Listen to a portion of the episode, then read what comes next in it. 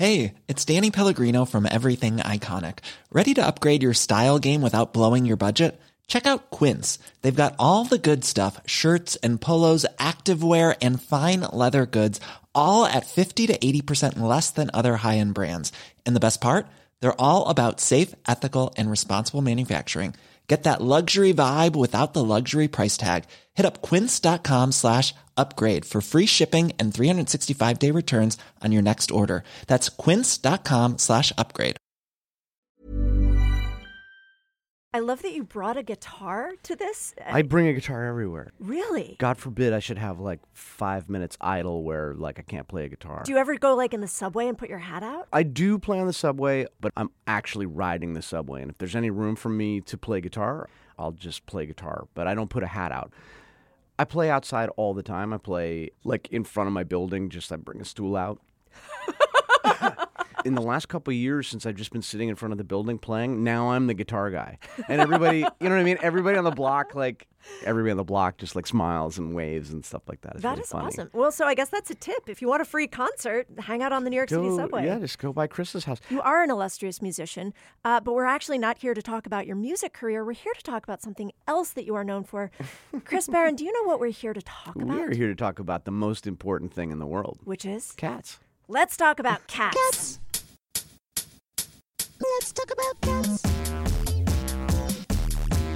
Cats. Let's talk about cats.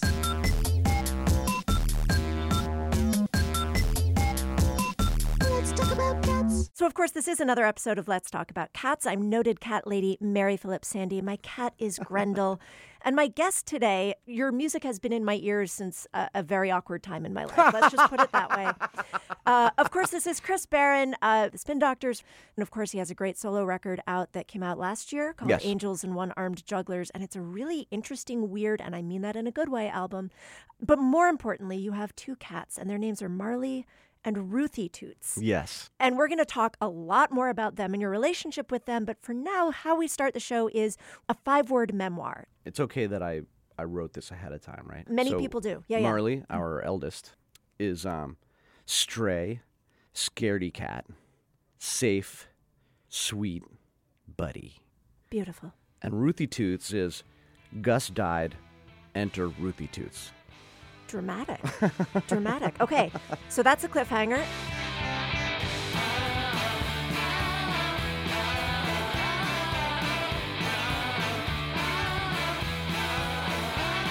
Right now, it is time for a segment that we call the Cat Quiz. Okay. Now, the Cat Quiz involves five questions that I'm going to ask you. There is no time limit, but we do expect you to answer quickly. I don't know is never an acceptable answer. It's okay to not know, but you can't say I don't know. So I can prognosticate or just like make something Absolutely. or- we, yeah. we encourage that. Okay, um, and there is a prize at stake. Okay, cool. This may be news to some of your fans, but before you became a musician, you studied ceramics at Bennington College. That is correct. And I have seen that you have occasionally tweeted about vases or vases if you're, yeah. So, Chris Barron, how much do you know about cats and ceramics? You ready? Yeah. Let's do it. Question number one. Of course, one of the most iconic pottery moments in pop culture is that scene in Ghost, you know the one. Which star of the movie Ghost once made headlines by bringing a stray kitten to an Art Basel dinner in Miami? Um, Demi Moore. You are correct. Question number two. The world's oldest form of glazed ceramics is Egyptian faience. In addition to making ceramics, of course, the Egyptians were famously into cats. Which Egyptian goddess was depicted as a cat? Uh, Myrna Loy. So close. The answer is Bastet. I see the Mm-hmm. That was my second though. guess, We'll yeah. give you half a point. Okay. Okay. Question number three. Japan's Maneki Neko, or Lucky Cat, is a popular ceramic figurine of a cat with one paw raised, facing outwards. In the West, it is also called a waving cat. But this is a misnomer because the Maneki Neko is actually doing what? signaling the uh, the class revolution. You know what? We'll give you half a point for that too. It's actually beckoning or welcoming good luck in because this gesture in Japan means come in. Now that you say that, I knew that, but There's so much pressure. And it's only getting more heated because we're up to question number four clay. It's not just for pottery, it's also for cat poop. In what year was clay kitty litter invented? 1492. I can't give it to you. The answer is 1947. Oh, it's the same numbers, just in a different, order. Different order. Well, before that, people just let their cats poop on sand, which seems like it would track throughout the house. So, uh, Hmm. very glad that that was invented. All right, final question. You're doing great. Doing great, thank you. People in Yunnan province, China, have a unique tradition of placing ceramic cats where to guard their homes from evil spirits. By the door. By the fireplace. On a technicality, I'll give it to you because the answer is on the roof. It is a dying art in southwest China. So, uh, Really? yeah, I really, really want to somehow go to Yunnan province and get myself one. Oh man! While well, I if I'm still ever there, can. I'll pick you one up. I'm sort of surprised that there aren't cat freaks everywhere with cats on their roof. Well, can I tell you something? You win the cat quiz. I win. For the listening audience, can you tell people what I am handing you under the bubble wrap? Oh my goodness, this is really beautiful. It's a cat figure in ceramics. It's handmade. I don't know if you can see the date. 1991, yeah. 1991, a year that might have some significance for you, I thought. That's um the year that I was on the road all year that year. Pocket Full of Kryptonite came out. Oh, Pocket Full of 1991. Kryptonite. Yeah, we you- made Pocket Full of Kryptonite. You remember that? Yeah, yeah. Yeah, I do remember. I, you know, I was pretty, was pretty high back then, but I remember making our first record. Well, that so, much I remember. So now you have your very own ceramic this cat. is beautiful. My wife is gonna love this. I'm so glad. and she's gonna love that I won it. Better than any award you could possibly get, right? This is the best award I've ever won. Actually, I don't win a lot of awards. Well, you did today at the Let's Talk About I'm Cats feeling cat really quiz. good about this. Actually. Fantastic.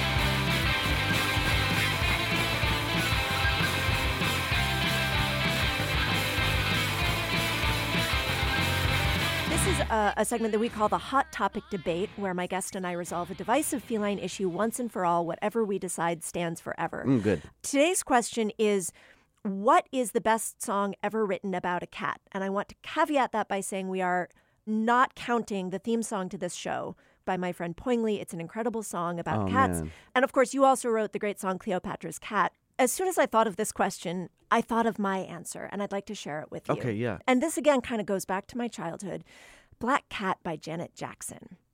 From the Rhythm Nation album, it was the first song that she wrote completely by herself and co produced. Mm-hmm. Uh, she was sort of in this pop machine, and she comes out with this hard rock song. And Mm-hmm. if you've seen the music video, her face kind of morphs into this roaring Black Panther. There's an actual Yeah, snarling yeah. effect.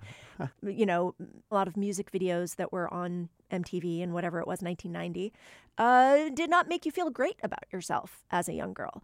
Seeing Janet Jackson owning that stage, fearless, ferocious, having a great time. And she had this great quote about that song. She told Jet Magazine, I've always felt some kind of connection between myself and a panther. They're not afraid of anything, they're willing to take on anything. And that's the way I feel about my work. Not only is it an incredibly catchy rockin' song, I just remember sitting on my parents' living room floor on the shag carpet being like, fuck, she's cool. you know? Yeah. And it was sort of a, a way for her to take control in a world that wanted to take it away from her and mm, decide who she was going to be and what it was going to look like. I don't know. To me, that song comes out really cool no matter how you look at it. That song didn't even occur to me, and you make a very, very strong case. I'm actually sort of embarrassed by the salacious and trite nature of my choices. Like, I knew this was going to be a discussion, Yeah, yeah, yeah. so I have two songs that oh, I really great. like That's about excellent. cats. Yeah, yeah. Um, Let's hear it. First one is a bit more obscure. It's from Muddy Waters' album that he made with um, Johnny Winter in the early 70s. Um, it's called Cross Eyed Cat. Okay. It's about a guy who's sort of emasculated by his girlfriend's cat, you know? And the cat's just like totally dominating the household and like biting him. And like it ends up with the cat just like went in the corner and licked his balls, you know? and like, and he's basically like, I'm, I'm in love with this woman, but I gotta, I gotta leave her alone because the cat is like taking over the house, you know? Yeah. Yeah. I mean, yeah, that sounds that sounds like a thing that maybe happened to Muddy Waters. and it it's sounds very personal. It's a and it's a pithy, it's a pithy and like vivid and real description of like of like a cat. Like it's not like he's just making up some cutesy thing. Right. It's like you know that actually happened to him. Like he, this is a man who has observed, you know, a real cat. And Yeah. is, and is putting that into song. The other song I was going to mention there's a bit of a parallel between your experience and my experience being like a kid in the 80s and um, there was a lot of cheesy pop going on. Not that I had anything against that, but along came um, the Stray Cats and they had like Stray Cat Strut. Yes. Yes. And it was all part of this like rockabilly revival. And um, I've been taking guitar lessons since I was a kid and stuff like that. But all of a sudden, like this guy, John Popper, world famous virtuoso harmonica player singer of the Blues Traveler, was I went to high school with him. And um, I was like, John, you play the blues, right? You know, I was like 14, 13, 14, 15. He's like, yeah. I'm like, so that's where rock and roll comes from. And he's like, yeah. I was like, he kind of got me started like getting into the blues. So when when the Stray Cats like came around, you know, I could hear that the scales and the song forms were based on these blues forms that I was really interested in, and it was this modern take on this 50s conception of cool like jeans with a cuff and a bandana in your back pocket and i don't know it was like a light in the darkness of cool you know? But i think a lot more people got a lot more out of your song than I, th- I think you know what though? I no I think what has happened is that we have identified the three best songs ever written about cats uh, aside from the one you wrote and the one that my friend Pointley wrote for this show. So that's five of the best songs ever written about cats and um, it's an embarrassment of riches. it is so much and you will we'll put a playlist together or something. We'll do it on the website so that people can listen because they need to experience what we have experienced. Yeah they do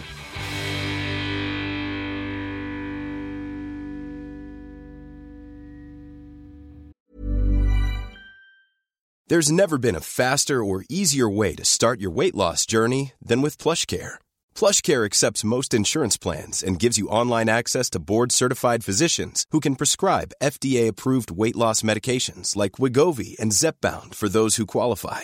Take charge of your health and speak with a board-certified physician about a weight loss plan that's right for you. Get started today at plushcare.com slash weight loss. That's plushcare.com slash weight loss. plushcare.com slash weight loss. I'm Sandra, and I'm just the professional your small business was looking for. But you didn't hire me because you didn't use LinkedIn jobs. LinkedIn has professionals you can't find anywhere else, including those who aren't actively looking for a new job but might be open to the perfect role, like me.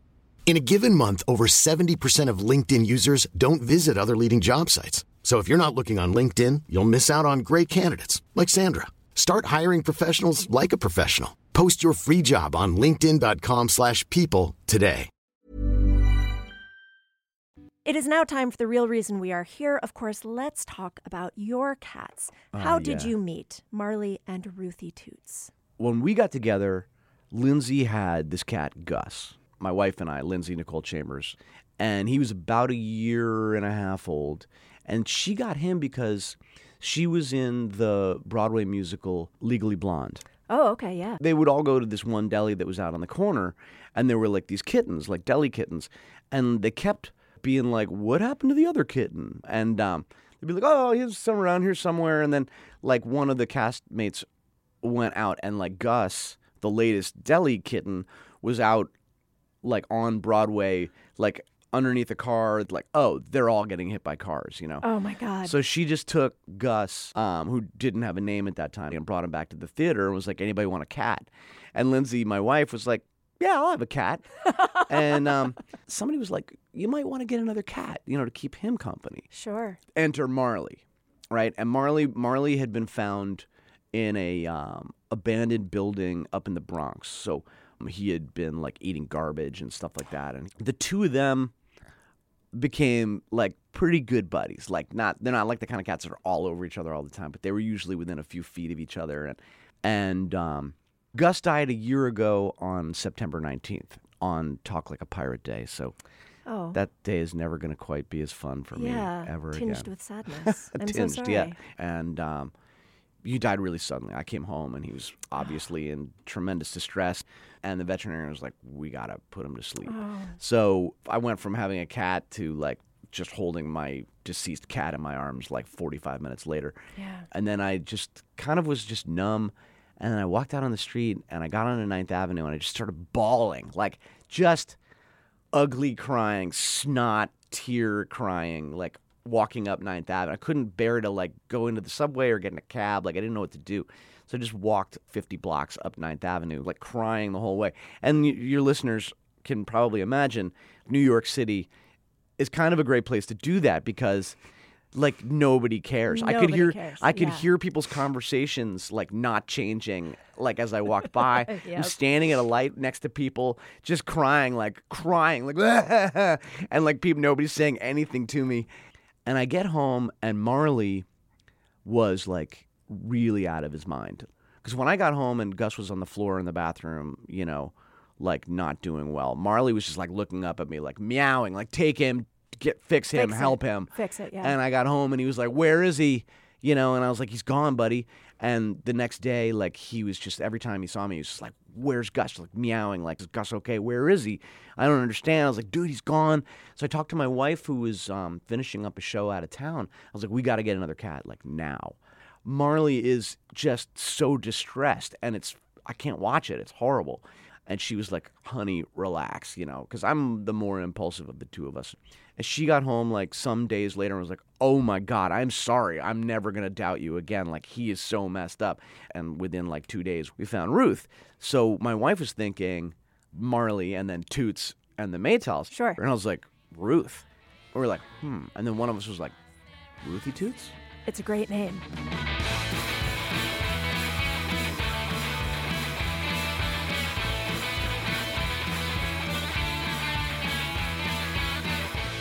I want to talk about something that happened to you in 2016, uh, which was your second bout of vocal cord paralysis. yeah. Yeah. And that had happened to you once previously in 1999 when I assume you did not have any cats. But going through it a second time, which I, I looked this up, I I guess it's not supposed to happen more than once. To be, it's, It's very, very, rare. very rare. So you had really, really, really bad luck. How did your cats help you get through what must have been an incredibly frustrating, disorienting uh, God, time? you know, I'm really glad you asked that question because I hadn't really thought of this. But what happened was I, I had a paralyzed vocal cord, you know, my right vocal cord. The first time this happened to me, like around the turn of the century, um, they hadn't perfected this technique an injection of saline solution into the paralyzed vocal cord that moves it over so that the vocal cords can can, Can have contact and that's how you create the sound. Okay. So I went and I, within like 48 hours of losing my voice, like I had done this injection and I came home and I was really groggy. It was that moment where the emergency's over and you're, you're like, now I have a 50 50 chance of getting my voice back. It could take as long as a year. so it's like no work for a year, no income for a year. And I laid on the couch and like, I was just beaten. You know what I mean? Like for a moment, I was like, I'm down. That's it. I'm down. Eight count. And um, I'm on the couch for like three minutes. Marley comes and he lays down on my throat, on the right side, the side that's paralyzed, and he just starts purring. And I, I was like, there's other shit in the world besides singing. I hope I get to sing again because it's really important to me. But I got a cat who loves me. I got a wife who loves me. I got a kid who loves me. I got a place to live, and I'll figure it out. It won't be won't be the end of the world. And then you got your voice back. I did, but the funny thing is um, that my vocal cord never fully recovered. You know, my speaking voice came back. I did a solo gig. I did a spin doctor's gig. My doctor was like, "Your vocal cord is still largely immobile," and I was like, "Well, then how am I doing this?" And he's like, "It appears that you have learned how to brace the musculature around the vocal cord so that the other vocal cord can come over and meet it." So I'm basically singing with one vocal cord. Like Angels and One Armed Jugglers is actually like that's the title of my new solo record. It's a song I wrote before this ever happened to me because I just thought the idea of a one armed juggler was like a cool image. Oh, but now that's you. and then I'm sitting in the studio. yeah, I'm sitting in the studio and we're like months into the project and I'm like Angels and One Armed Jugglers. I'm like, oh my god, I'm the one armed juggler. Oh, yeah, you are.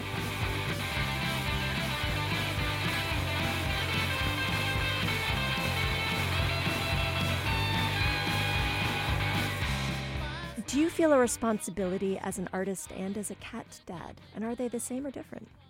I mean, in a word, yes. Like the reason I'm on your show probably is that um, one Saturday several years ago, I had this great picture of my cat Gus, and I was like, I need a hashtag for this. So you know, you like you just do like cat A, and it suggests you know, and I went right. cat B, and it suggests. I got all the way down to cat U. I got all the way to. That's how obsessive I am. You know, uh-huh, I got all the way uh-huh. down to U, and it's Caturday, and it happened to be a Saturday, and I was like, oh my god, this is meant to be. So I just post this picture of Gus with the hashtag Caturday, and like seventy or hundred people replied with pictures of their cats, which I promptly retweeted.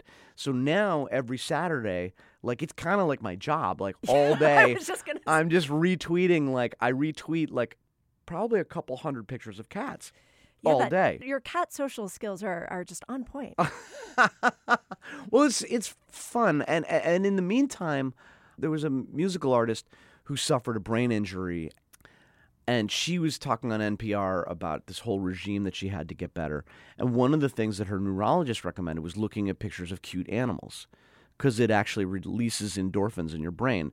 It's like stimulating in this very healthy way. So you're, you're talking about the responsibility that you feel as an artist. And I can't remember the philosopher that said this, but there's like a, you know, an 18th century philosopher who said that, and I'm paraphrasing, but a philosophy that doesn't offer consolation is not really worth very much. So, you know, we came up in this time where our music was contrasted a lot with, with grunge music. And, um, you know, I grew up in a in like a, a nightmare of a household, and and like you know, I had a stepmom who, like, murder was on the table, and getting thrown out of the house, and being homeless was on the table, and my brother kept a machete under his bed, and you know, she'd kick my door down at four o'clock in the morning and like scream at me until like I thought a vein was gonna pop in her eye, and I don't think I had it any better than like you know a lot of these grunge guys you know did growing up. And if you listen to Pocket Full of Kryptonite, the whole record, you got Little Miss Can't Be Wrong and Two Princes, which are songs with kind of sad lyrics yeah. with happy music. Very catchy, yes. With happy music. But I always felt that it doesn't take very much um, acuity to be able to look at the world and see that it's patently unfair and that it's cruel and that terrible things are going on all the time. Like, it's a pretty facile observation that the world is fucked, you know? The question is, like, why should we continue to maintain our standards as like good people, as kind people, when other people are so unkind? That's a really big question. So when I met Keith Richards and Mick Jagger and Ron Wood from the Rolling Stones, they were so cool to me. And it made me feel like a million bucks. So if some like young person is like got a question for me or something like that, I like to give them some time and I like to like do what I'm not saying I'm Keith Richards or or I am on a level with those Well, guys. Keith Richards is also not you, so And he's not me. Who knows if he even has a cat? I don't know. Do He you probably know? doesn't. He probably doesn't you, even have a Keith cat. Richards. The hell with the hell with Keith Richards.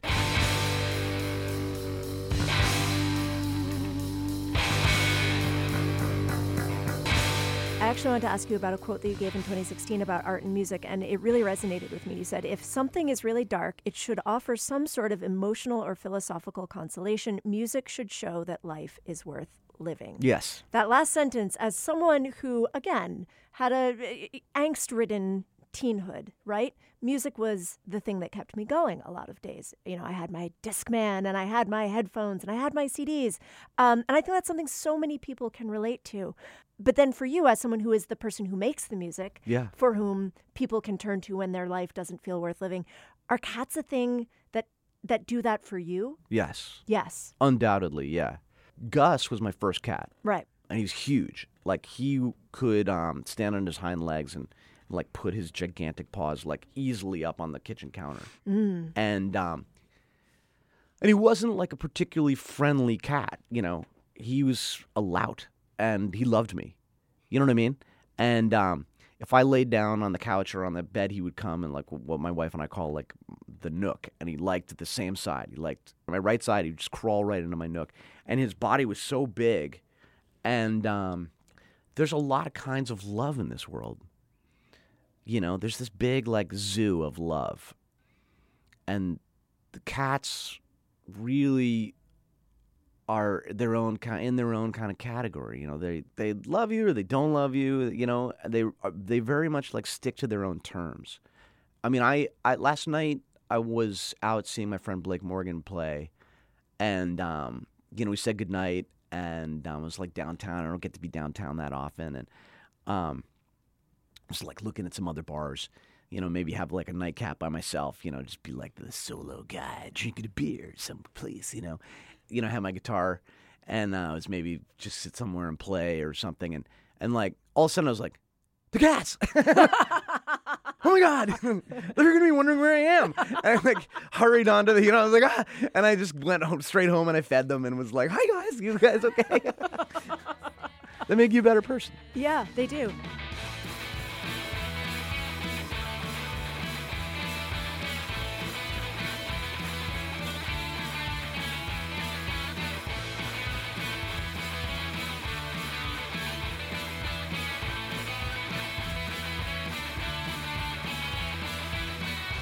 You're a very prolific writer. I've read that you keep notebooks. and Yeah. you're you're one of those people who does the pages every morning, which is. I gotta say, to be fully honest, I don't always do that. But I think it's safe to say you're a prolific writer. Yeah. Um, how do you ignore your inner critic and just let yourself write? And do your cats help you with that process? my cats are a pain in the ass when I'm trying to write. 'cause, Okay. like they'll step on the notebook. You know, they don't help at all. Um, but they they do help in that if I'm totally dry, I just describe what they're doing. Really? Yeah, yeah, yeah. So if you're blocked, you can just describe the cat. Yeah, I, you know, you just got to keep your hand moving.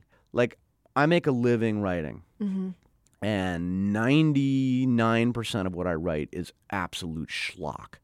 Is like, I hate myself, I suck, why am I doing this? You have to keep your hand moving. Just write, like, a certain amount of pages. Like, um, the morning pages thing is like three pages. I find that to be a great increment. Sometimes I cheat and I just use a smaller notebook. You know what I mean? I love that. Yeah, yeah. That's great. You know what I mean? If that's what you need to do, then that's what you need to do. Look, one one of the things like life has taught me is to like trust your process. You know, writing Two Princes screwed me up for a long time How come? because every time I sat down to write, I was like, in my head, I had like the president of my record company and all kinds of like influences in my head talking, being like, okay, is this the next two princes? And you can't write that way. You have, when you sit down to write, you have to give yourself permission to write the worst piece of shit anybody ever wrote, ever. And like, I think I've written some stuff that's really, really beautiful, but I never try to do that. What I try to do is just like, I want to write like viscerally, and I want to say things in a way that that I would say them, and in a way that like people might think I'm crazy, but that's courageous. A lot of times, like I start out like I suck, this is dumb. Why am I doing this? I hate myself. And then I get into the like the sunflowers of never are drowning in my yesterday, and then like I kind of start cooking somewhere in the third page, and I write like a decent like the last paragraph is like is like the second last paragraph is pretty cool, and then I'm like, oh, I'm running out of space, and I'm like, oh, I'm running out of space, so I better wrap this up. What happens is if you go through my notebooks from Pocket Full of Kryptonite, there's a lot of pocket stuff. You know, You I was just thinking about pockets. I was thinking about pockets, and it was like, I used to be like, oh, I'm so limited. Like, the only metaphor I can come up with is a pocket metaphor. And um, I was in Amsterdam at the Vincent van Gogh Museum, a noted cat guy. Yes, indeed. And um, so I'm on this one floor, and there's, you know, this ochre and green painting in that typical strong brushstroke. I'm like, you know, what's that? And I look, and the little plaques says it's called Undergrowth. Mm. And then I look at the next one, which is a similar painting, and it says Undergrowth. And the, I look, I turn, and in this one room, there's 18 paintings called Undergrowth, and I was like, that motherfucker obviously spent like some time Yeah, just being paintings, like yeah. obsessed with undergrowth. I'm sure they would be very expensive paintings Sure. because it's Vincent Van Gogh, but nobody's like, oh, his undergrowth period, you know, like you know what I mean. So that to me was like, oh man, you know, sometimes I'll go through my notebooks and rather than be like, uh, all I could think about was pockets, all I could write about was the sky, or now I'm like, I trust that. I know it's, I know that it's going somewhere. Turns out in in the pocket full of kryptonite era, you know, a pocket thing was a very successful, worked. It worked. you know, thing.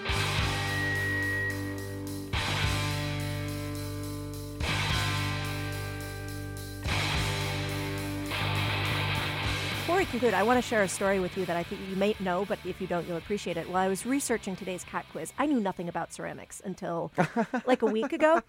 Um, nothing, nothing at all. psyched about this I didn't know the difference between. I thought ceramics and pottery were the same, but pottery is just clay. It turns out. So I've learned a lot, uh, and I, I thank you for that. um, Anytime. but I found out that Picasso uh, taught himself how to make ceramics in the last two decades of his life. He was just like, he went to France and he saw people making ceramics and was like, that looks cool. I want to do it. But Picasso sucked at ceramics for a very long time. Yeah, yeah. He just kept making them. Yeah. Um, and I was looking at this website that had a bunch of pictures, and I burst out laughing because some of them looked like, honestly, my four year old might have made them. Yeah, yeah, yeah, yeah. Um, and and it's you, you know you talked about how Two Princes kind of fucked you up. I mean, imagine being Picasso at the end of you know the last two decades of your life. You've made such incredible paintings, but you're like, you know what? I think I'm going to suck at ceramics for a while. yeah. And he did it for two decades. And Yeah, I and and you know as he progressed, I, I I mean, again, I spent a lot of time looking through these pictures, just delighted with sort of the evolution and the creativity. Yeah, yeah. Um, and there was something really cool and inspiring about that to me Yeah. that, that reminded me of you and, Thank and of, you. of what. Wow. well, I mean, I mean, truly, I mean, because because it it's easy to quit. It's easy to stop. Yeah, yeah, yeah. And we have this idea that creativity is a line and you get your start and you keep going and hopefully you get a peak. And if you're lucky, you get a second, but then there's a decline and you stop. And your best days are always either behind you or ahead of you. Mm. And um, I don't know. I love that Picasso didn't look at it that way. He just No. wanted to make. That's the wrong way to look at It's it. It's the wrong way to look at it, but It's- it's such an easy trap to fall into. It is a very easy trap to fall into, and I have wallowed in that trap at times in my life. And that story, it, it gets me in so many different ways. Every ten years, I completely revamp my guitar playing. A few years ago, I was like, I'm going to learn to finger pick, and you know, I had to sit there. I have to wait till my wife's not in the house because I'm, I'm like, bong, You don't want her to hear it. ding, gaw, and I'm playing the same like six notes over and over again, like that slow, slowing things down until until you can pick it up and and and play it fast. But it takes a lot of patience. It takes a lot of just embracing the work. You know, like there's chatter, like your ego and your mind will like try to like the cat the the cat of your mind will crawl across the notebook of your heart and you'll be like damn this cat is in my way. But you know my teacher woody talks about the chatter. So the chatter is like a cigarette craving you know what i mean if you Oh, can yeah, get through that you can get through that like I, they, they say a craving lasts like three minutes you know so if you can get yeah. through that three minutes so the chatter lasts about eight minutes and it's like you're playing this thing and you're playing it super slow it's not music you know you have to remember like some of some of the stuff that you're doing isn't gonna be art it's the art of the art Right. the art to the art, you know? So like practicing can be really boring and your head will be like I should have been doing this 10 years ago. You know what I mean? I Oh, totally yes. suck. Yeah. Would, is like would would Yngwie Malmsteen have to do this? Like would all these other people who I admire like they probably never had to do this. And and if you just keep going, all of a sudden that goes away. I mean, beautiful. Um, can I just say one more yo, thing about the please do. ceramics? Please do. Um, doing ceramics really helped me out with writing because when I went to Bennington and I was studying ceramics there, it was like we were just grinding stuff out and you were learning new things, so you sucked at it. So a lot of stuff you were just like making it, and while it was still wet, you're just throwing it back into the clay thing. You weren't even firing it. But then you'd make stuff and um, there'd be a bubble in it and it would blow up. Or somebody else would like not wedge their clay enough and their thing would blow up and it would blow your thing up. Or like actual explosion. explosions. Oh, yeah, okay, yeah, yeah. okay. In the kiln. So it was like all about just bulk. It was like don't be attached to just like throw a pot. Oh, that fell apart. Just take it off. Throw that in the in the wet clay. Throw it again. And it was like that really helped me to think about writing and just being like mm. write it, throw it away, write it, forget it, write it, write it, write, write, write, write, write, write, write, and just like don't be precious about it. And then when you write something good, you know, you know it's good because you get an electric feeling in your toes. You know what I Right. mean? The hair stands up on your arm. So I think the lesson that we've learned, honestly, you got to set aside the cat that's trying to uh, crawl on the notebook of your of your heart, Yeah. and uh, and just get the work done. And then when you're done, go back to the cat. Go back to the it. cat. Yeah. It'll still be there. Um, what would you like to say to Marley and Ruthie Toots who are listening at home? Be good cats. Get along. Don't fight. And I'll be home soon. That's wonderful. And I love you.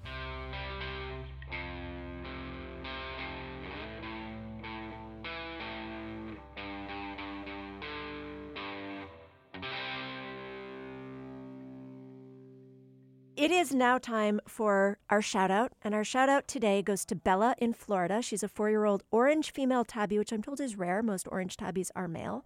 Bella was diagnosed, unfortunately, with stage four kidney failure earlier this year. Uh, and her person wrote in to say that she's helped her through tremendous hardships and has this message for Bella. Bella, I love you. Thank you. I wish more than anything that you could live forever. You can have as many treats and as much shoulder time as you want until you cross the rainbow bridge. So, thank you for sharing Bella's story. We are sending a lot of love to Bella. Bella and to Bella's person in Florida. Um, I hope you can feel that coming from our microphones right now.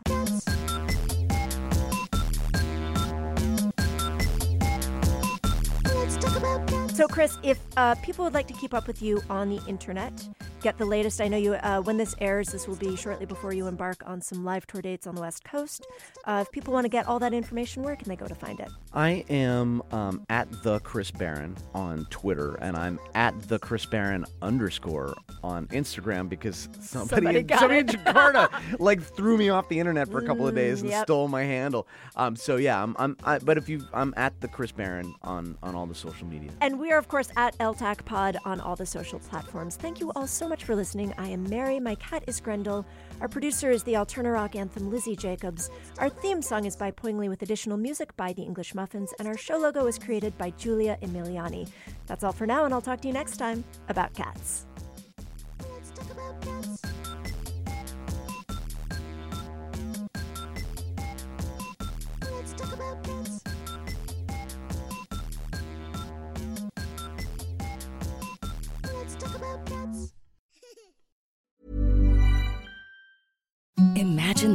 Softest sheets you've ever felt. Now imagine them getting even softer over time. That's what you'll feel with Boll and Branch's organic cotton sheets. In a recent customer survey, 96% replied that Bowl and Branch sheets get softer with every wash. Start getting your best night's sleep in these sheets that get softer and softer for years to come. Try their sheets with a 30-night guarantee. Plus, get 15% off your first order at bollandbranch.com. Code BUTTERY. Exclusions apply. See site for details.